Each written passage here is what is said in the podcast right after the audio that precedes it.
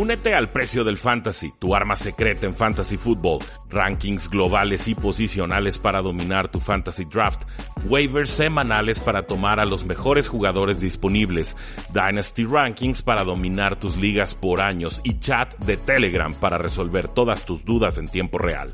Visita stam.store diagonal precio NFL o da clic al link en este episodio para suscribirte.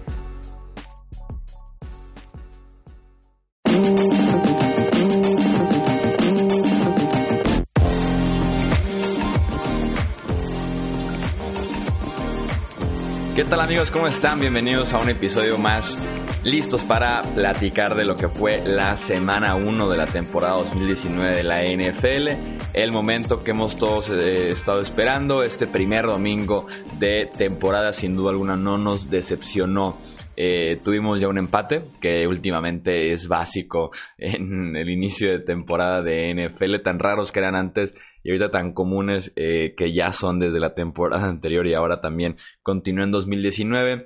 Eh, tuvimos muy buenas eh, remontadas, partidos de rating perfecto de un par de corebacks, palizas de contendientes que nos confirman que son justamente eso y también ya empezamos a evaluar algunos otros equipos que se están quedando un poquito cortos de las expectativas en este inicio de temporada. Me acompaña para hacer ese análisis mi amigo Rudy Jacinto. Rudy, ¿cómo estás?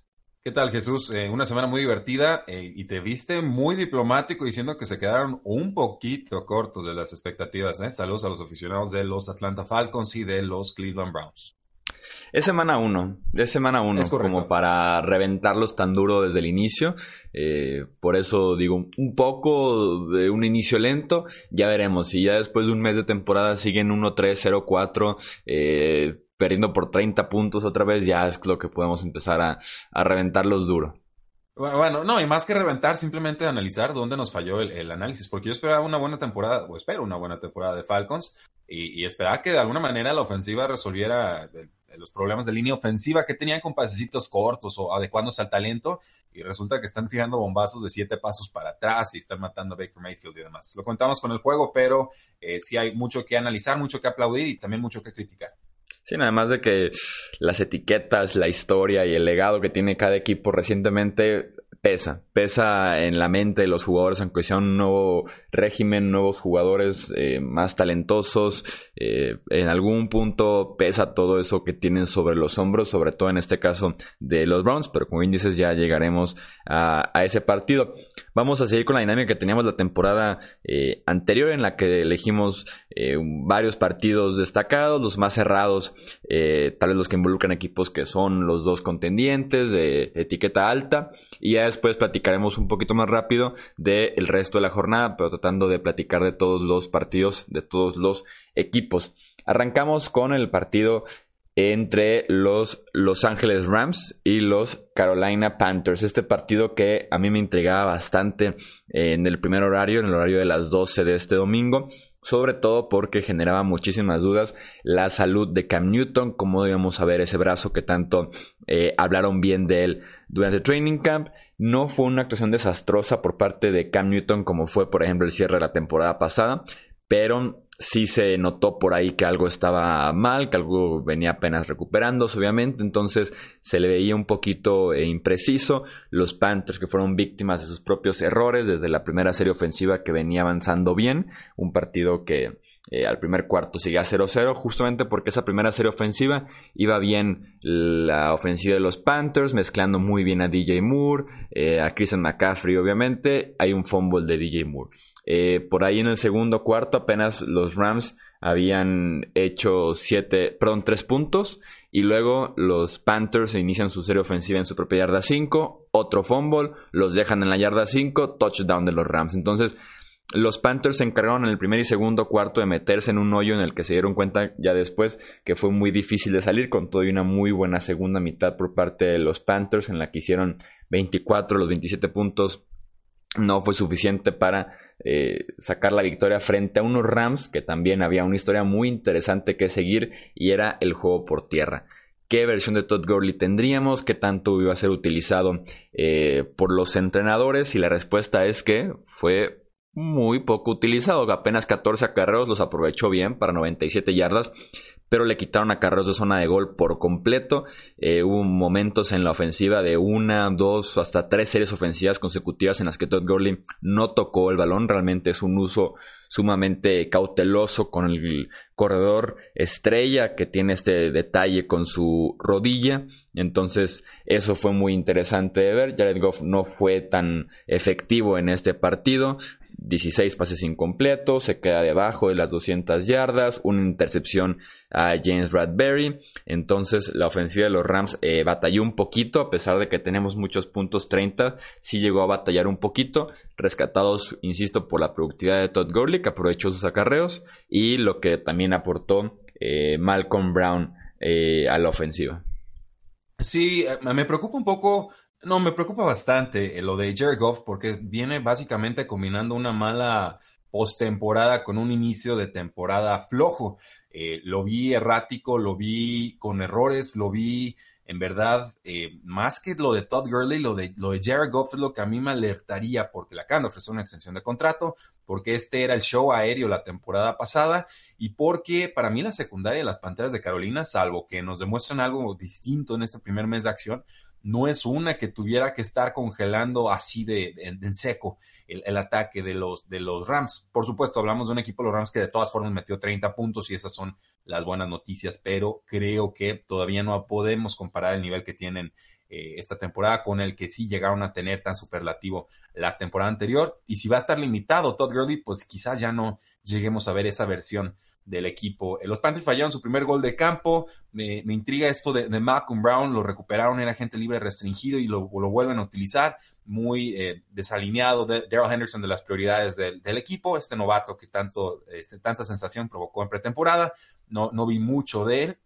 Me gusta la jugada de touchdown que consiguen las Panteras de Carolina, una especie de formación eh, Wildcat con Christian McCaffrey recibiendo el centro, hace como que le va a dar la, pelota a Cam Newton, un engaño de corrida y se escapa por el lado eh, izquierdo de la línea ofensiva y anota con mucha facilidad. Un, diseño de jugada muy, muy eh, creativo. Panthers bloquea un despeje de Hacker, con eso se aprieta el marcador, iban 23 a 13, pero una intercepción de Littleton con poco más de 5 minutos deja a los Rams ahí con en zona roja rival. Sterling falla el gol de campo, muy raro ver fallar a, Legatron un, gol de campo. Y pues llega el touchdown al final de las Panteras de Carolina que se acercan, pero no recuperan el onside kick y ahí es donde termina de ganar los Rams. Eh, les da cinco minutos más y creo que las Panteras sí se pueden llevar este juego, pero en líneas generales, eh, quizás el asunto aquí sea las, pues las, ay, se me está escapando la, idea, el, juego aéreo de, de Jared En realidad creo que ese, va a ser el tema a seguir en, las próximas semanas porque creo que no, no, no es el Cora que nos prometió en inicio de temporada pasada. ese es mi temor. Sí, el del tema de los Panthers, le quitas esa intercepción que tuvo Newton en Littleton cuando los Panthers parecía que venían de atrás, tres puntos nada más de diferencia, habían cerrado el déficit y, y sin duda alguna pudieron tener una buena chance, pero esa intercepción de Cam Newton que nada más nunca vio a linebacker cerrando por debajo del eh, receptor, le cuesta el partido al final de cuentas a los eh, Carolina Panthers. Pasamos a Los Ángeles, nos quedamos con otro equipo de Los Ángeles, pero ahora con los Chargers, este equipo que venció a los Indianapolis Colts 30-24 en tiempo extra, eh, lo ganaban 24-16 eh, cuando ya estaban en el cuarto cuarto. Philip Rivers lanzó una intercepción ya en zona roja, ya tirando hacia la zona anotación de los Colts. Una jugada atlética increíble por parte de Malik Hooker, este safety de tercer año que está llamado a ser de las revelaciones en esta defensiva eh, de los Colts. Después los Colts marchan por todo el terreno de juego y empatan este partido con todo y la conversión de dos puntos a 24 en tiempos extra. Eh, los Ángeles gana el volado, recibe el balón y ya los Colts no volvieron a ver el ovoide.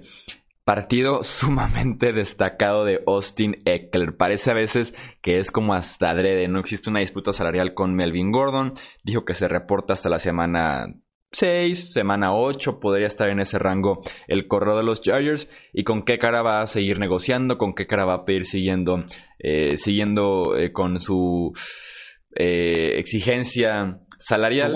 Cuando Austin Eckler termina con 18 toques, 154 yardas y 3 touchdowns totales. Fue realmente el caballo de batalla, el jugador explosivo de esta ofensiva de los Chargers. Philip Rivers tiene un partido bueno también, superando las 300 yardas, sus 3 touchdowns también. Eh, Keenan Allen, que a pesar de que no jugó en pretemporada por una lesión en el tobillo, eh, regresa como si nada hubiera pasado y tiene 123 yardas y un touchdown. Así que sumamente productiva esa ofensiva de los Chargers con todo y que la línea ofensiva tiene bastantes dudas prácticamente en cada una de las posiciones. Interesante que los Colts eh, estaban en este partido peleando hasta el final, yéndose a tiempo extra, a pesar de los errores de Adam Vinatieri. No, esperaría que Vinatieri fuera de los jugadores seguros en este roster de los Colts. La realidad es que el pateador dejó 7 puntos en el eh, terreno de juego, fallando dos eh, goles de campo, fallando un punto extra. Se dijo que tenía en la pretemporada un problema de rodilla. Se puede también argumentar a que es pasto natural donde estaban jugando cuando normalmente eh, Vinateri está pateando en pasto artificial. Pero por esos siete puntos eh, pudieron haber hecho la diferencia a favor de Indianapolis. Sobre Jacoby Brissett lo hizo bien. Lo hizo bien a secas. Eh, muy reservado en un juego eh, aéreo cortito, de pases sencillos, de lecturas eh, muy rápidas, que es lo que te puede ofrecer Frank Reich como entrenador en jefe, y muy apoyado de Marlon Mack, otro jugador llamado a hacer revelación, 25 eh, acarreos, 174 yardas y un touchdown para el corredor de los Colts que ha sido efectivo con pocas oportunidades en las primeras dos temporadas que ha tenido en la NFL y ahora con muchas oportunidades tiene muy buena producción. Sí, puntos a seguir aquí. Quizás la, edad ya cansó a Vinatieri, es una posibilidad real. Yo no escuché mucho de la, de la lesión esta de rodilla en pretemporada y de pasto natural, pues lleva pateando toda su vida. Yo pensaría que por más que no esté tan acostumbrado, ya lo ha hecho en algún momento y no, no falla de esta manera. Entonces, ciertamente una advertencia ahí que esté sucediendo esto en la semana 1. Pero en realidad, a pesar de que ganaron los Chargers, me preocupan más los Chargers. Los, los tengo muy alto para esta temporada, pero cuatro capturas para Philip Rivers, muy porosa la línea ofensiva, van a tener muchos problemas. Rivers ha producido con malas líneas ofensivas, sí, pero lo van a estar golpeando mucho esta temporada y creo que este primer partido nos da esa advertencia. También la preocupación de que no pudieron aguantar el marcador en tiempo regular. Iban arriba los Chargers por ocho puntos, una sobrepersecución de dos jugadores sobre T.Y. Hilton en la banda izquierda les hace un, lo aguanta una tacleada, le hace un recorte al, segundo y se va hasta zona de anotación y luego consiguen la conversión de dos puntos. Y ahí es donde dices, a ver, espérame tantito, tienes todo para ganar y se te está acabando la, posibilidad.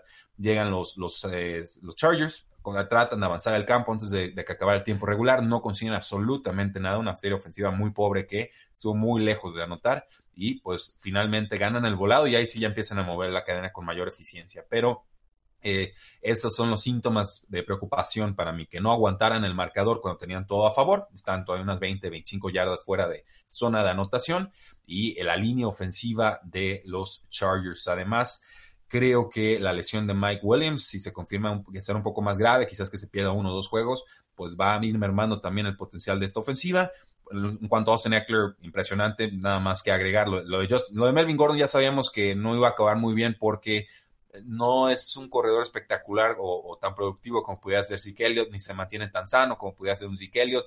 Y, en fin, creo que sobreestima sus capacidades y creo que el equipo lo evalúa como un corredor de segundo nivel cuando él quiere cobrar como uno de primero. Y actuaciones como la de Austin Eckler, pues podrían terminar de confirmarlo. También me gustó Justin Jackson como corredor número dos.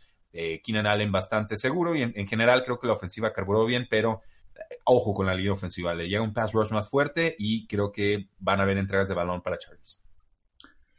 Sí, la línea ofensiva venía, se venía viendo ya desde la eh, pretemporada, desde el offseason con tantas lesiones, con el nivel que mostraron la temporada pasada y ahí tenemos los eh, resultados. Otro partido que se fue a tiempo extra fue el Detroit contra Arizona. Este termina en empate 27 a 27. Ambos hacen un gol de campo en este tiempo extra y ya se, se queda de esta manera empatado. La nota obviamente de los Detroit Lions que estaban ganando por 18 puntos eh, en el cuarto cuarto, incluso en el segundo cuarto iban 17-0 y aún así dejaron ir eh, la victoria como visitante frente a un quarterback y un head coach debutante. Y sorprende, bueno, no sorprende, pero viene como con algo de ironía porque si los Lions se quieren convertir en este equipo que corre bien la bola y defiende bien, este ha sido el estilo que está buscando Matt Patricia para su eh, equipo, justamente esperas eso para eh, asegurar una ventaja, ¿no? Correr bien la bola y estar defendiendo los puntos que tienes de colchón. No pudieron hacer ninguno de los dos de manera efectiva en el cuarto cuarto. Kyler Murray encendió los motores después de una primera mitad para el olvido en el que tuvo el mismo número de yardas que de rating de coreback y tuvo 19 yardas para que se den eh, una idea. Encendió los motores para la segunda mitad. Se vio como un coreback con muchísima confianza, muy cómodo jugando desde la formación escopeta, ni considerando correr la bola, simplemente acabando con la secundaria de los Lions por el centro, pases largos, rutas cruzadas al por mayor, eh, fueron la clave, incluso ese fue el último touchdown y ese fue la conversión de dos puntos que los puso ya empatados a 24 antes de que se acabara el partido, entonces eh, siendo alguna muy cómodo Kyler Murray para la segunda mitad, otro novato que me gustaría destacar de este partido, ahora del lado de Detroit, las aportaciones de TJ Hawkinson, que tiene pinta de estar peleando fuerte por el novato ofensivo del año, 131 yardas eh, recibiendo, que es un récord para una ala cerrada en su partido eh, de debut. Y también increíble lo que hizo bloqueando en el juego por tierra. Muchas veces fue utilizado como el bloqueador primario en acarreos en la que el corredor tenía que seguir a TJ Hawkinson. Lo hizo bastante bien este novato. Al final de cuentas, un empate para Detroit y Arizona. Sí, eh, me sorprende que Detroit dejara ir este juego, lo tenían bastante controlado en los primeros tres cuartos. Eh, la estrategia era atacar las zonas centrales del campo con TJ Hawkinson, que fue el plan de juego de Detroit, pero también con Dani Amendola, para que no lo estemos eh, olvidando. Le queda un poco de gas al buen eh, Dani. No tanta participación, diría yo, de Karen Johnson y de Marvin Jones, quizás más hacia la segunda mitad. Un buen partido de Matthew Stafford, pero creo que el pecado capital de los Detroit Lions en este partido fue que estaban pasando en primeras y segundas oportunidades en la primera mitad cuando ya sintieron que tenían el marcador en la bolsa, entonces empiezan a correr en primeras y segundas oportunidades y empiezan a despejar el balón y empiezan a conceder oportunidades a los rivales y ahí es donde se les viene Arizona encima. A eso le agregaría que vi cansada la defensa de Detroit en el cuarto cuarto, eh, pero en realidad creo que fue un error táctico de concepto de, de Matt Patricia que no se entera de qué va esto y desde la temporada pasada abusaba con acarreos cuando tenía el marcador a favor en, oportunidades tempranas. Y esto es malo porque entonces llegas a tercero y largo y es más difícil mover las cadenas y mantener a tu ofensiva en el campo. Lo de Kyler Murray, tres cuartos muy malos, el, cuarto cuarto y el tiempo extra fenomenal, les faltaron dos, tres minutos para llevarse el partido, 29-54 pases completados, 308 yardas, dos touchdowns, una intercepción. En el cuarto cuarto encuentra a David Johnson, un pase de 27 yardas, luego Larry Fitzgerald sobre la hora, cuatro yardas y pues en el overtime intercambio de, goles de campo. La oportunidad que deja ir el cornerback Tremaine Brock, que por algo es cornerback y no receptor. Matthew Stafford, un pase a la derecha, que deshaciéndose del balón o tratando de completar a alguien, no me fijé bien.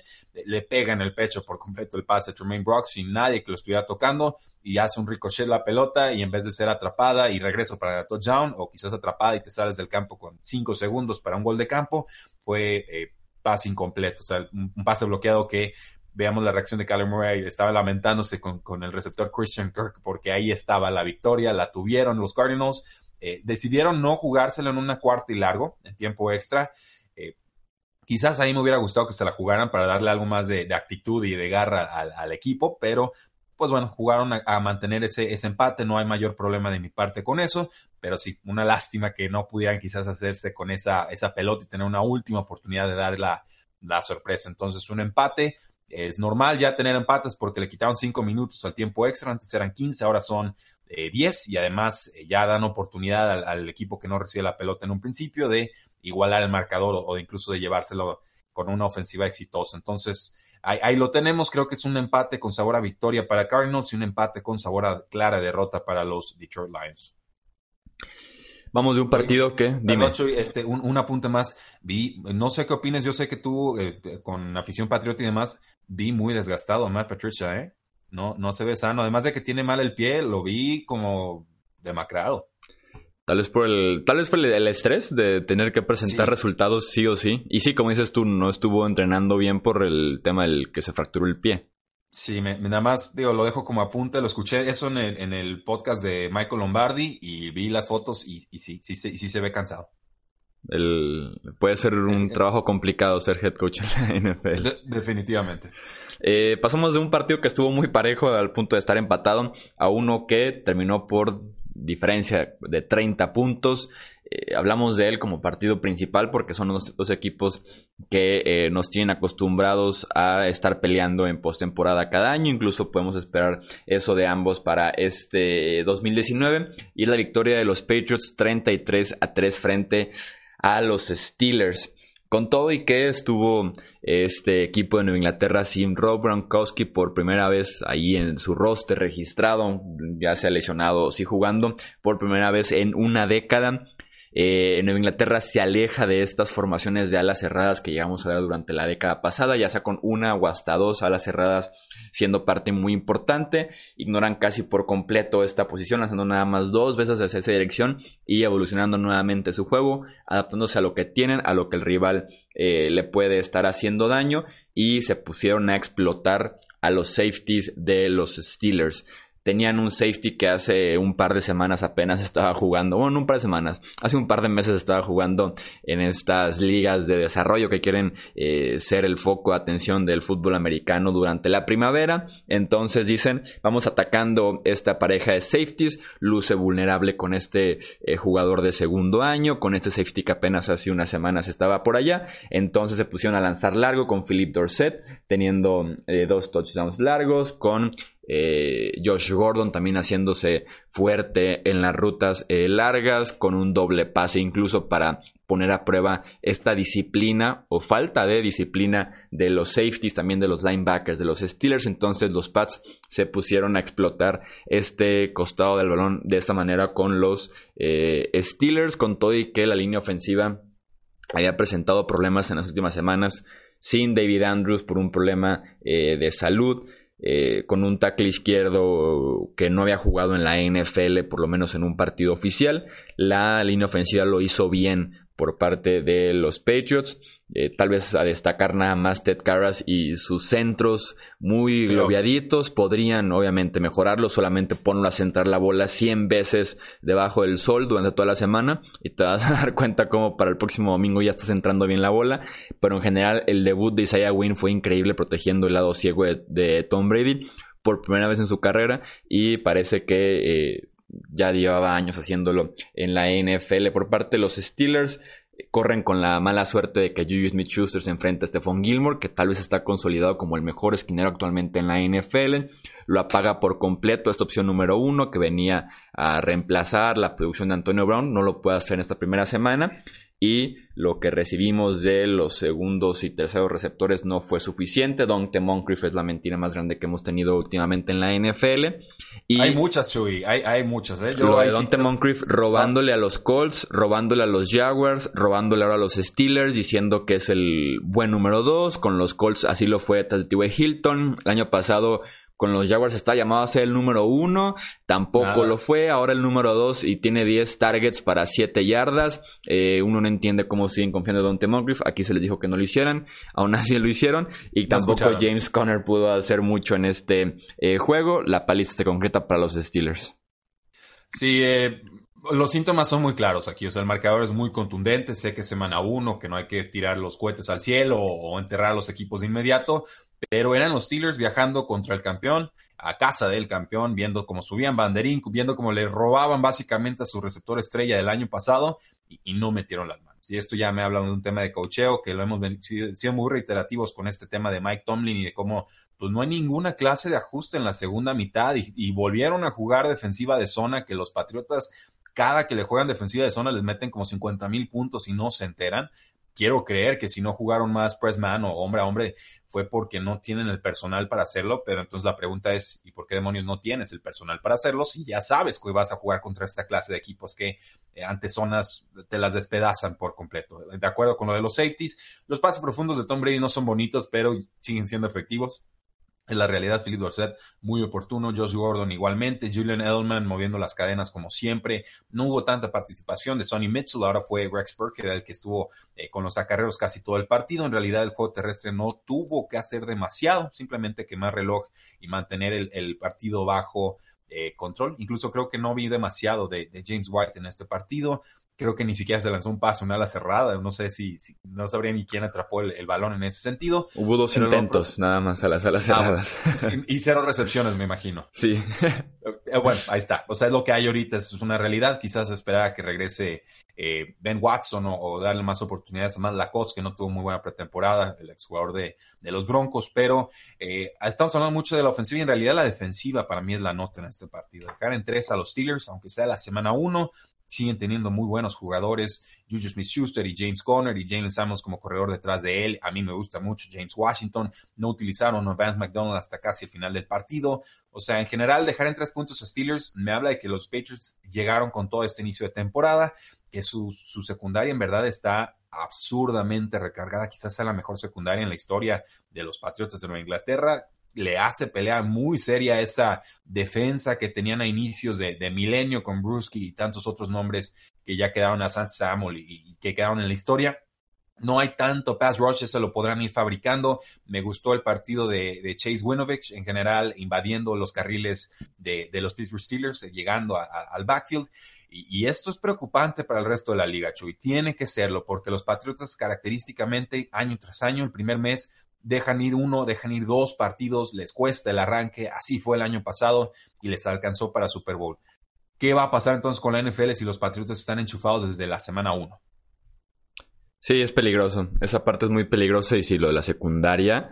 Muchos dicen, eh, estamos maravillados por el grupo de receptores con Antonio Brown de, de Nueva Inglaterra. Y sigue siendo mejor grupo la secundaria que, los grupos, que el grupo de receptores. De 100% de acuerdo, Chuy. Y sabes qué, también eh, Jamie Collins, el linebacker que llega de los Browns, eh, muy participativo, invadiendo carriles con los sacks y demás, eh, como que se le ve contento y, reajustado con el esquema de los Patriotas. Cuidados, en realidad le están muy reforzados a la defensiva, tienen talento, tienen profundidad y al ataque, pues falta ver cómo maridan esta nueva ofensiva con Antonio Brown, pero yo creo que va a funcionar. Y si no funciona, creo que lo van a cortar a la, de primera y volvemos al mismo, a lo mismo, ¿no? Que sería Julian Edelman y Philip Dorset y, por ahí quizás de Marius Thomas o, o, ah, se me está escapando Josh Gordon. Vámonos con la eh, parte un poquito más rápida de lo que fueron los partidos del domingo y también los dos del lunes. Tennessee vence 43 puntos a 13 a Cleveland. Las derrotas por 30 o más puntos siguen con los Browns. Eh, no ganan un partido inaugural desde, desde, 2004, entonces no se alarmen, no es el fin del mundo este inicio de los Browns. ¿Qué pasó en este partido? Eh, la línea ofensiva de los Browns que dijimos que podía ser mala, que había muchas dudas, se cayó por completo. Greg Robinson fue expulsado al inicio del partido por patear a Kenny Vaccaro eh, ahí debajo de un mundo de gente. El que entró a suplirlo ocho jugadas después se lesionó, entonces estaban jugando durante un momento el partido con sus únicos cinco linieros ofensivos sanos y que no eran obviamente eh, lo mejor. Movieron al tackle derecho a cubrir el tackle izquierdo, se hizo por ahí un desastre en la línea ofensiva, termina eh, con tres capturas Cameron Wake frente a Baker Mayfield. El quarterback de los Browns termina hasta lesionado de la muñeca derecha, salió por ahí con algo de protección del vestidor ya cuando se estaba retirando del estadio. Eso fue lo que pasó, además de que la defensiva de Tennessee eh, viene, la secundaria se aplicó un poquito más de lo que vimos la temporada pasada y ganan por 30 puntos. Un partido que estaba 22 a 13 a favor de Tennessee, explota en el cuarto cuarto, se convierte en paliza, tres intercepciones de Baker Mayfield. Y sí, la línea ofensiva va a ser el tema seguir con estos Cleveland Browns que no metieron la mano. Creían que el Super Bowl se ganaba en agosto y no, el Super Bowl se gana hasta febrero. Tennessee les traía ganas, salió Delaney Walker a decir el, eh, hay que ganar en el campo. Qué bueno que ganaron el Super Bowl de, de, pretemporada, pero estos, el fútbol se juega en los emparrillados y se veía que lo disfrutaban mucho.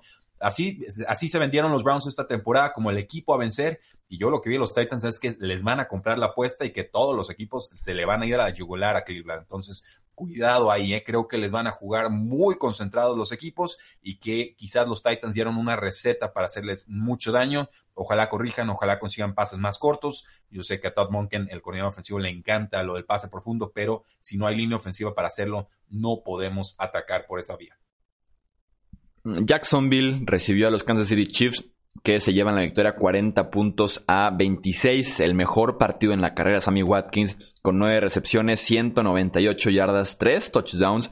Eh, apenas teníamos eh, minutos de haber iniciado el partido y los Chiefs ya lo ganaban 10 eh, a 0. Un partido que luego se fue complicando para Jacksonville de muchas maneras. Mal Jack, que es su mejor y único linebacker tras el retiro de Talvin Smith, se va expulsado por un golpe que de hecho termina medio lesionando a Patrick Mahomes, se pierde nada más unos minutos, después ya regresa con el tobillo vendado, pero a partir de ahí se empezó a complicar todo para Jacksonville. La nota de este partido para los Jaguars es la lesión de Nick Foles, el quarterback de Jacksonville que venía de eh, lanzar un muy pero muy bonito pase a DJ Chark para acercar un poquito a Jacksonville un pase largo, esos que son como la especialidad de Nick Foles, que toman muchísimo aire, que se elevan demasiado y que caen muy verticales, que fue la clave de aquel Super Bowl frente a Nueva Inglaterra, eh, aquella final de conferencia también cuando todavía estaba en Filadelfia. Entonces, Nick Foles venía de ser el mejor pase de la tarde, se fractura la clavícula izquierda y estará fuera de uno a dos meses, dependiendo de cómo vaya su eh, recuperación. También con los Chiefs tenemos una lesión a considerar que es la de Tyreek Hill, que también se lesiona del hombro. Un caso eh, curioso, de alguna manera, que termina eh, hasta en el hospital durmiendo eh, ahí en Jacksonville. Ya se reincorpora con los Chiefs al día siguiente, pero que no sabemos mucho la gravedad de la lesión, cuánto tiempo podría perderse, pero sin duda alguna es un tema a seguir de cerca con los Kansas City Chiefs. Sí, es ciertamente, Chuy. Jacksonville causa buenas impresiones. El quarterback novato, eh, Gardner Minshew, sorpresa. O sea, no, por más que fuera una mala defensiva de los Chiefs, que espero que lo sea, sobre todo en la secundaria, un novato de sexta ronda que no esperaba jugar, que entra por una lesión y te empieza a completar todos los pases en todas las zonas del campo. Wow. O sea, la verdad es que ahí habríamos que poner atención. Ya llegó el quarterback suplente Dobbs, Josh Dobbs de los eh, Pittsburgh Steelers a acompañarlo, pero creo que debería estar el novato hasta nuevo aviso, un partido envenenado. Patrick Mahomes salió cojeando de este juego. Obviamente lo de Terry del hombro, ni se diga. Lo de Nick Foles, desgraciadamente, cada que le han pedido ser titular, no completa las temporadas por una u otra eh, razón. Creo que eh, se descarrilan un poco las expectativas que tenemos de Jacksonville. Creo que a un novato tarde o temprano lo van a descifrar, sobre todo si es en la semana 1. Y eh, por el otro lado, Kansas, que fue de menos a más, lo de Sammy Watkins, partido revelación eh, aguantado mis acciones ahí en ligas de dinastía. Espero que no nos defraude como siempre con después de una gran actuación, dándonos dos recepciones para 15 yardas y cero touchdowns, ¿no? Que sería muy cruel de su parte, pero en general eh, parece que los Chiefs también llegaron con el mismo ritmo de la temporada pasada a esta. Sería muy cruel, pero tampoco no me sorprendería que llegara a pasar, ¿eh? Lo, sé, lo sé, pero creo que este va a ser el año de Sammy Watkins respetan las lesiones. Sí lo estuve tratando de conseguir en un par de, ligas de, fantasy, justamente por el tema de Drake Hill y porque era el año 2 de Patrick Mahomes, bueno, como titular, etcétera. Los Baltimore Ravens confirmaron que los Miami Dolphins son un equipo para el olvido esta temporada. Los vencen 59 puntos a 10. Lamar Jackson apenas jugó tres cuartos, tuvo 324 yardas y 5 touchdowns. Eh, les hicieron 42 puntos en la primera mitad, 42 a 10 fue el marcador. 42 puntos es la cantidad eh, más alta que se ha permitido en la primera semana, en la primera mitad en la historia de la NFL. Así de malos este equipo de los Dolphins, que termina permitiendo 643 yardas totales. Estos 59 puntos que sin duda alguna son una vergüenza para este equipo de los Dolphins. Hay reportes después del partido que varios jugadores eh, sobre todo los destacados, eh, hablaron con sus respectivos agentes y dijeron, por favor, sáquenme de este equipo de los Dolphins, que parece que esta podría ser la tónica durante la temporada, este tipo de palizas. Eh, ya negaron obviamente estos reportes, pero ya es preocupante cuando empiezan a eh, renunciar los jugadores de esta manera después de un solo partido. Te habla muchísimo de cómo se comparan estos Dolphins históricamente a otras franquicias que también han sido bastante malas durante una, dos o más eh, temporadas. Los Dolphins que intentaron ya que iban perdiendo 42-10 un cambio fresco, eh, sacar a Ryan Fitzpatrick entre para protegerlo, entre que ya para qué seguía jugando, eh, van con Josh Rosen para la segunda mitad. Y en el primer snap de Josh Rosen como quarterback de los Dolphins, lanza una intercepción. Eh, de Baltimore destacar obviamente al novato Hollywood Brown, este novato de primera ronda, que tuvo 147 yardas y dos touchdowns. Tuvo una anotación de 47 yardas. Luego después la siguiente serie ofensiva tuvo una anotación de 83 yardas es realmente explosivo, es lo que estaba buscando Baltimore en este offseason, aumentarle velocidad a ese grupo de receptores y lo logró con Hollywood Brown. Sí, grandes síntomas positivos de los Baltimore Ravens, por más que fuera una paliza o un mal rival, el, el quarterback estuvo muy preciso en profundidad, dándole ventaja a sus receptores, navegando bien el bolsillo, solo corrió tres veces, solo creo que tuvo tres pases incompletos, algo por el estilo. En fin, o sea, era, era, un juego de Lamar Jackson para decirle al mundo, soy quarterback, soy titular y soy un quarterback que puede pasar, nada de esos de sus temas estos de nada más corro. Creo que va a ir mejorando, lo hizo a lo largo de su carrera de, Louisville. Gran partido de Marquise Brown, buen partido de Willie Smith, buen partido de Miles Boykin, o sea, touchdowns a granel. Mark Andrews, más de 100 yardas como ala cerrada, vaya que se sigue entendiendo con Lamar Jackson. Y lo de los Dolphins, pues estos jugadores, ¿por qué creen que están jugando con los Miami Dolphins? ¿Por buenos? ¿O, cómo, cómo creen que llegaron a la franquicia? O sea, le hablan a sus agentes, sácame de aquí pues será sus casas, porque pues salvo cuatro o cinco jugadores que son de calibre NFL contrastado, eh, el resto, bueno, son, son jugadores de promedio para abajo y esa es una triste realidad. Y si ya desde la semana 1 estamos con esto, creo que se va a confirmar mi, mi predicción del 1 y 15, ¿eh? y en una de esas se van con todo y el, el 0 y 16. No, creo que sí hay jugadores buenos. En esa, en, sobre todo en la secundaria, sí hay bien Howard, Minka Fitzpatrick, Rashad Jones, sí hay jugadores destacados que pues están atorados ahí. Bueno, esos, esos tres. Y ya salió, salieron reportes de que uno de esos no fue el que pidió el, salirse. Entonces, yo estoy pensando que son los jugadores de, de, rol los que se están quejando, porque los titulares contrastados creo que habrían de entender cómo venía la temporada y que no tendrían que verse sorprendidos por este resultado. Pero sale el head coach y dice, bueno, tenemos problemas en ataque, en defensa y en equipos especiales, ¿no? Cierro cita. Pues los, los Vikings vencieron 28 puntos a 12 a los Falcons. Les voy a relatar los primeros dos minutos eh, del partido. Captura en la primera jugada defensiva de Minnesota. Eh, los Falcons van a despejar, bloquean el despeje. Eh, Dalvin Cook avanza muy bien en esta primera serie ofensiva. Kirk Cousins encuentra a Adam Thielen. 7-0 Minnesota en apenas dos minutos de partido. Esto fue prácticamente la tónica del encuentro. Dalvin Cook que se aprovechó de esta defensiva de los Falcons que no tiene idea de cómo establecer el extremo de la línea defensiva constantemente era correr por el centro y saltar hacia afuera porque, eh, insisto, no había presencia del defensive end, del outside linebacker ahí haciendo eh, palanca para regresar a los jugadores eh, rivales al centro de la formación. Se aprovechó Dalvin Cook de eso, más de 100 yardas, dos touchdowns y los Vikings ganan un partido en el que Kirk Cousins lanzó apenas 10 pases. Con 10 pases fue suficiente para que los Vikings empezaran la temporada ganando y dejando una muy buena presentación el sueño guajiro de Mike Zimmer, ganar partidos sin lanzar pases. O sea, todo juego terrestre, todo defensa, todo entregas de balón. Atlanta se pegó el tiro en el pie de, inmediato con entregas de balón, permitiendo capturas. Y aparte pierden, parece, a su centro Lindstrom por lo menos ocho semanas. Entonces, eh, y, McGarry, su otro liniero novato, pues ya estaba también tocado. Hay problemas con los Falcons, obviamente no saben empezar las temporadas y además no juegan bien de visitantes, por más que sea el duelo en un, en un domo. Eh, Ojalá le alcancen a repuntar pronto, pero con esos errores de línea ofensiva y lo mal que estuvo jugando la defensa, no, no tuvieron respuesta alguna para el juego terrestre. Y es el ataque de Kyle Shanahan, es un, es un, es un, es un ataque de Kubiak, es un ataque muy conocido, muy predecible incluso, pero que ha sido efectivo porque es justo eso, rebotar las jugadas hacia las bandas, en corridas de zona, y yo dije, bueno, Falcon va a tener la velocidad por lo menos para alcanzar a Dalvin Cook cuando se trata de escapar. Y no, y eso fue, fue muy triste. Hasta Alexander Mattison tuvo muy buenos acarreos. Los Jets dejan una ventaja de 16 a 0 y pierden 17-16 contra los Buffalo Bills. Este partido que fue muy diferente. Los primeros 40 minutos en los que los Jets ganaban 16-0, en el que Josh Allen tuvo cuatro entregas de balón y el resto del partido fue anotaciones de Buffalo en tres series ofensivas consecutivas para cerrar el partido. Eh, Josh Allen mejorando sin duda alguna en este final del encuentro. También coincide con la lesión de CJ Mosley que eh, tuvo hasta un pick six, tuvo un excelente partido, tal vez el de los mejores partidos defensivos en la historia de los jugadores de los Jets, eh, porque realmente fue destacado y porque también tenemos pocos ejemplos buenos por parte de los Jets.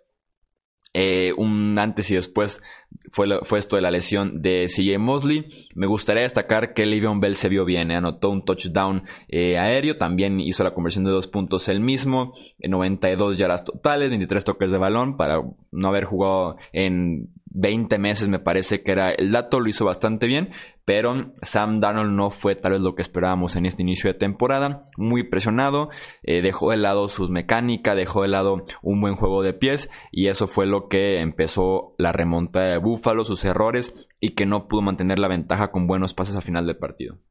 Sí, que, que Buffalo te saque este partido después de entregar el balón tantas veces tiene que ser muy preocupante para los Jets. Si nos va a estar cometiendo errores el quarterback Sam Darnold, pues que los cometa en profundidad, porque todos son pasecitos de 4 o 5 yardas. O sea, se supone que Aaron Gates es un genio ofensivo y no sé cuánto nos han vendido. Y pues en este juego, más todo lo que venía haciendo con los Miami Dolphins, nada, eh, pero de nada, en serio. Eh. Parecía que estaba de quarterback Ryan Tannehill en vez de, de una de las jóvenes promesas de la NFL. Salió lastimado Quinn Williams, está sufriendo en el, en el partido, no, no tuvo un muy buen nivel en esta ocasión y muy sobreexpuesto también el cornerback Tremaine Johnson, que parece va a ser otra larga campaña para él. Pues este jugador que pues, le pagaron mucho dinero saliendo de los Rams y que desde que llegó a, a, los Jets no ha hecho absolutamente nada positivo. John Brown brillando muy bien con los Buffalo Bills, acabó incluso con un touchdown, mi buen muchacho John Brown. Y lo de Singletary también parece que ya ha consolidado como corredor número uno de los Buffalo Bills, cada vez se irá haciendo con más porcentaje de la ofensiva terrestre. 27 ganaban los Redskins en Filadelfia, solo para terminar perdiendo 32-27. No pudieron mantener esta ventaja en gran parte por la lesión de Darius Guys. Eh, lo mejor para mantener una ventaja pues es correr el balón en la segunda mitad. Darius Guys que sale lesionado de la otra rodilla ahora, apenas tuvo 10 acarreos para 18 yardas, mientras que Filadelfia cuando perdía 20 a 7 inicia la segunda mitad con cuatro series ofensivas consecutivas que terminan en touchdown, incluyendo tres de ellas con pase de Carson Wentz. Eh, bienvenido de regreso de Sean Jackson a Filadelfia. Eh, estuvo perdidísimo en Tampa Bay y en el primer partido eh, de regreso con el uniforme de los Eagles tiene dos touchdowns de 50 o más yardas, lo que le da a Filadelfia esta parte vertical que realmente no contaban con ella en años anteriores porque ni Torrey Smith era una buena opción. Alshon Jeffries más de posesión. Nelson Aguilar más para trabajar el centro del campo. Entonces, de Sean Jackson, qué bien le cae a esta ofensiva de Filadelfia. Fue un susto la primera mitad, pero sacan la victoria de una manera muy eh, convincente eh, las Águilas al final. Sí, un, juego de, dos eh, mitades. Ya Carson Wentz con el pase profundo de Sean Jackson, creo que se van a entender muy bien los dos. En verdad era el elemento que faltaba en ese ataque. Creo que Mel Sanders mostró más como corredor y tarde o temprano se va a hacer con la titularidad. Solamente difiero con el acción Machui de que la mejor forma de mantener una ventaja en la segunda mitad es corriendo. Yo creo que la mejor forma de mantener una ventaja en la segunda mitad es moviendo las cadenas, aunque sea por aire o que sea por tierra. Y eso es una lección que los Redskins no han aprendido y creí que la habían aprendido porque dejaron inactivo a Adrian Peterson diciendo que no iban a correr con formación y 65 veces, entonces que no necesitaban a Peterson y pues tómala, ¿no? Parece que Darius Guy se, les lastima, pero creo que mientras más balanceadas sean las ofensivas, y digo balanceadas en el sentido de que puedan atacar por aire y por tierra, mejores son para mover las cadenas y entonces más tiempo dura la ofensiva en el campo, pero ya cuando se vuelven predecibles como los Redskins empiezan a, correr en primera y en segunda para pasar en largo en tercera, eh, ya en la NFL moderna te descifran en tres patadas y empiezas a despejar y, como en el juego de Detroit-Arizona te, alcanzan a empatar o incluso a, sacar el resultado. Eh, triste que Redskins no pudiera aguantar era, y hubiera sido la sorpresa de la jornada, incluso por encima de lo de Titans, pero finalmente se, se confirma la lógica. Los Bengals que dominaron en Seattle en yardas totales tuvieron 429 por 233 de los Seahawks. También yardas aéreas 395 de Cincinnati por 161 eh, de los Seahawks.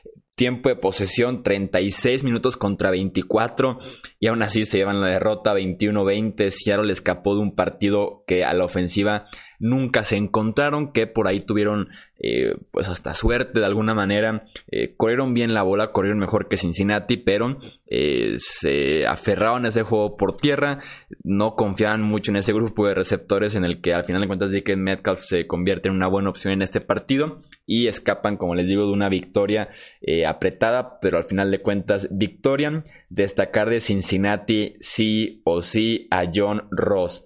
Tuvo 7 recepciones 158 yardas y 2 touchdowns. Se los juro que estos números son los mismos números que tenía en sus primeras dos temporadas en la NFL. Por fin explotó John Ross esta pick de primera ronda hace un par de años ya. Eh, bienvenido a la ofensiva, bienvenido a la NFL John Ross. Ojalá siga produciendo este jugador que talento tiene de sobra. Tiene el récord también de las 40 yardas en el NFL Combine. Y me gustaría que sigan explotando esta parte, que John Ross siga siendo protagonista de esta ofensiva hasta eh, que siga pues de alguna manera reemplazando a Jay Green mientras regresa de lesión. Sí, Bengals tuvo mejor plan de juego, creo que Bengals tuvo mejor cocheo en este partido, creo que Seahawks extrañó mucho a Earl Thomas, sobre todo en los pases profundos, sobre todo en ese touchdown largo que tuvo John Ross, el safety brinca mal calcula mal la trayectoria de la pelota y se lo llevan. Pero eh, Bengals al principio tuvo una entrega de balón en equipos especiales que en el primer cuarto le deja muy buena posición a, a Seattle en ese, en ese duelo. Y pues básicamente algunas fallas por ahí de un gol de campo de los Bengals. Lo de Metcalf, pues ya lo dijiste, tuvo más participación incluso que Tyler Lockett. Ojo ahí, quizás sea el receptor número uno del equipo. Chris Carson como corredor número uno ya contrastadísimo de, los Seattle Seahawks. Eh, Rashad Penny muy desplazado. Hay que guardarlo en bancas de ligas fantasy solo en caso de alguna lesión, pero definitivamente ahorita no lo podemos eh, utilizar. Creo que eh, Pete y compañía se salvan, en serio, y por lo mismo de la obsesión con el juego terrestre cuando a veces es más oportuno pasar, tienes a Russell Wilson, úsalo. Los que sí usaron a su quarterback fueron los Dallas Cowboys que vencieron 35 puntos a 17 a los New York Giants. Eh, Prescott es el segundo quarterback de esta jornada que tiene rating de pasador perfecto después de lanzar cuatro pases de touchdown. Todos estuvieron produciendo eh, sin ningún problema. Mari Cooper tiene 100 yardas y un touchdown. Michael obtiene 158 yardas. Cobb, eh, Blake Jarwin y hasta Jason Witten tienen un touchdown. Entonces, eh, esa serie, ese juego aéreo de los Cowboys sin ningún problema estuvo trabajando frente a una muy diezmada secundaria de los Giants de Nueva York. Al final de cuentas, Elio también tiene un partido importante. Sí estuvo eh, en el campo más de lo que se esperaba. Tuvo, estuvo en 32 jugadas. Hablaba de un rango como de 20-25 snaps. Eh, un Barkley, que es de lo destacado que tiene este equipo de Nueva York, sobre todo en la primera mitad. Y la Manning, que le piden extender jugadas, que le piden convertir cuartas y uno o un tercer y corto en un rollout. Obviamente no lo puede hacer físicamente, ya no le dan el cuerpo, tal vez nunca le dio para hacer ese tipo de jugadas. Y los Cowboys con victoria 35-17 frente a los Giants. Sí, tarda un poco en carburar la ofensiva de Dallas, pero ya que lo hizo, Giants no pudo ni meter las manos. Daba risa ver rollouts con Eli Manning tratando de convertir en cuarto y uno casi en zona de gol y el golpe que se llevó y tratando de recortar a jugadores eh, vamos, o sea, los Giants tienen un proceso aquí de autoevaluación muy, muy pobre. Sabemos todos que debería estar jugando Daniel Jones, pero bueno, van a insistir con Eli Manning hasta que estén eliminados de la temporada y al ritmo que van y con lo que vi, creo que no van a tardar mucho en hacerlo. Mi única duda con la ofensiva de los eh, Vaqueros de Dallas y el nuevo coordinador ofensivo eh, Moore sería Kellen Moore, sería si esta renovada ofensiva, sobre todo tan aérea en primeras y segundas oportunidades, fue porque Zeke no estaba tan sano o no estaba tan entrenado, mejor dicho, o porque realmente va a haber un cambio de filosofía. Y si es lo segundo, agárrense vaqueros de Dallas. Creo que podemos tener una gran temporada. No, y se va a infartar Jerry Jones después de haberle dado 90 millones de dólares a Ezekiel Elliott, que justamente cuando se los da, eh, cambia de alguna manera el esquema ofensivo de Dallas, que me gustó a mucho Kellen Moore, sobre todo porque puso a Dak Prescott a correr el balón, que es algo que deberían explotar más seguido los Dallas Cowboys. Eh, San Francisco vence 31-17 a Tampa Bay. Eh, la temporada pasada los 49ers tuvieron nada más dos intercepciones en todo el año. Y esta tarde en Tampa Bay tuvieron tres. Entonces ya por lo menos superaron su eh, producción de la temporada anterior. De esas tres intercepciones, dos fueron pick six, dos fueron regresadas hasta las diagonales para darle a San Francisco prácticamente la victoria, incluyendo la intercepción que selló este triunfo de los 49ers. Eh, Perdían por 6 puntos los Tampa Bay Buccaneers. Había 2 minutos en el reloj. Arrancando desde su propia yarda 20. Uno esperaría una serie ofensiva de un buen coreback en el que guíe a su equipo hacia la victoria. Y James Winston lanza este pick 6 que termina eh, de, ya con las esperanzas de remontada de Tampa Bay. Eh, San Francisco con su defensiva y con un muy errático eh, James Winston gana este encuentro. Sí, lanza un pick six Jimmy Garoppolo y como que James Winston dice, ah, yo también puedo hacer eso. Y lanza el uno, cuarto, cuarto, y dice, ah, también lo puedo hacer de nuevo y lo vuelve a conseguir. Eh, no ha podido, obviamente, corregir Bruce Arians los errores de James Winston muy pronto en la temporada para pensar que los iba a arreglar de, de un golpe o de un sopetazo, pero la línea ofensiva de Tampa Bay también nos queda de ver. La sorpresa para algunos de que Peyton Barber fue el corredor más productivo por delante de Peyton Barber y de Dare Ogumbowale. ¿Y eh, qué más podríamos destacar de este juego? Dante Pérez, se habló mucho de él, de por qué no estaba eh, con el equipo número uno, o por qué lo dejaban tanto tiempo en juegos de pretemporada. Pues se confirman los, rumores, o lo que decían los medios, que era que Dante Pérez estaba ahora sí que castigado por el head coach, no sabemos a ciencia cierta por qué, estuvo con su primer snap por ahí de finales del segundo cuarto y eso nos dice que Divo Samuel y Marquise Goodwin entonces son los receptores titulares de los San Francisco 49ers. Ojo ahí también, Tevin Coleman lastimado, Matt Brady por lo pronto corredor titular junto con Raheem Mostert. Y para cerrar tenemos los dos partidos del lunes eh, por la noche. La victoria 30 puntos a 28 de los Saints, en el que es un partidazo. Si tienen la oportunidad, si tienen el Game Pass contratado, si no lo vieron en vivo, véanlo otra vez porque el final estuvo realmente de locura, de infarto. Qué bonito es un partido en el que tienes a dos quarterbacks de élite que te pueden hacer prácticamente cualquier pase, que te atacan diferentes zonas del terreno de juego porque eh, nos dio un tiroteo en pleno último minuto del cuarto cuarto que lo hizo bastante interesante. Eh, por ahí un par de jugadas en las que es cuestionable el manejo de reloj. Aún así salen adelante los New Orleans Saints con este muy buen partido de eh, Drew Reese, sobre todo en este último cuarto, después de un inicio un poco lento para ambas ofensivas. Alvin Camara sigue siendo un jugador increíble y me sorprendió bastante lo que hizo Latavius Murray corriendo la bola. Eh, tiene un touchdown largo, tiene 43 yardas en total. Esperaba muchísimo menos de este corredor que viene de los Vikings. Y ambos equipos se puede rescatar bastante lo que hicieron a la ofensiva. Pero sí, yo insisto, qué bonito es un duelo entre dos quarterbacks de élite en la NFL.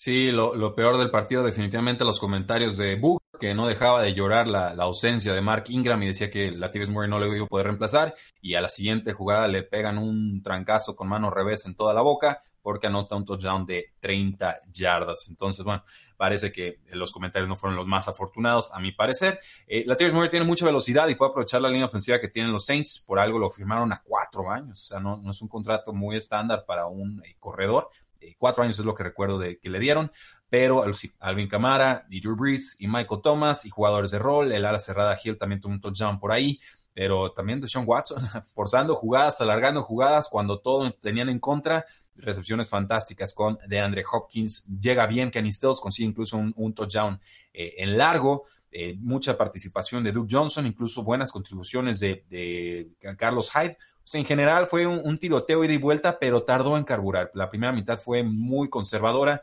muy con los Saints, como que no encontraban el piso al inicio de la temporada. Ya después se, establecieron, pero DeAndre Hopkins le gana por aire a Marshawn Lattimore y este fue un juego de época. En realidad este fue un juego con ambiente de postemporada. Sí, totalmente. Fue exactamente eh, eso. Cerramos con el partido en Oakland, la victoria de los Raiders, 24 puntos a 16 sobre los Broncos de Denver. Aplausos para la línea ofensiva de los Raiders. Qué bien lo hizo frente a un, eh, una línea defensiva de los Broncos que amenazaba con tener un partido también increíble con Bradley Chubb, con Von Miller, eh, teniendo enfrente a Colton Miller, a un Trent Brown que regresa al lado derecho de la línea ofensiva y sorprendió lo bien que jugó esta línea de los Raiders. También Derek Carr sumó varios pases cortos en su arsenal para poder evitar las capturas de quarterback, los golpes de quarterback y ni siquiera lo estuvieron presionando eh, en las rutas largas. Lo hizo bastante bien eh, Derek Carr, un ambiente muy controlado para él, pero cumplió en el esquema eh, ofensivo que estaba buscando John Gruden para este partido. Me gustó Josh Jacobs, sobre todo su segunda mitad, explotando para más de 100 yardas totales, dos touchdowns en línea de gol. Y los Reds, también en la defensiva, estuvieron jugando con eh, motivación, se veía después de cada jugada que estaban comprando el momento que estaban viviendo y aprovechándose de un Joe Flaco que es un circo de localización de sus pases, ya sea trazados, eh, muy adelantados, hace que el receptor se estire de más y evita que siga corriendo o le viene al receptor un golpe, eh, mata por ahí la serie ofensiva con un muy mal pase al campo. Entonces, yo flaco un circo de localización de sus pases. Pueden ser pases completos, pero pueden tener muy mala localización y es el caso con el quarterback de los Broncos. Lo importante es que Joe Flaco es alto y eso es lo que más le importa a John Elway. Buen partido de los Oakland Raiders. Definitivamente te, compro que compra en el momento. Eh, cuando tienes controversias tan mediáticas como lo de Antonio Brown, tu equipo se te viene abajo o se une y en este caso, bueno, le voy a dar el mérito a John Gruden, logró que su ofensiva se uniera y logró que la defensiva le causara suficientes estragos a Joe Flaco para que eh, no pudieran producir demasiado. De hecho, su mejor corredor sería Royce Freeman, 10 acarreos, 56 yardas y, y nada de los Denver Broncos en toda la primera mitad. Eso es lo que más destacaría. En el lado ofensivo del balón, Derek Carr se vio bien, se vio seguro, 22-26 pases completados, 259 yardas, un touchdown, quarterback rating de 121. Me gustó, como que está entendiendo esta, esta dinámica ofensiva que le propone John Gruden que, históricamente ha sabido trabajar con quarterbacks promedios o incluso debajo de promedios. Entonces, en el lado ofensivo del balón sí empiezo a ver síntomas de que John Gruden sí se está adecuando a, la era moderna de la NFL, ¿no? Buen partido, buenos síntomas, importante ganar en casa, importante marcarle la línea a los Denver Broncos, sobre todo porque hubo victoria de Kansas y sobre todo porque también hubo victoria de los Chargers.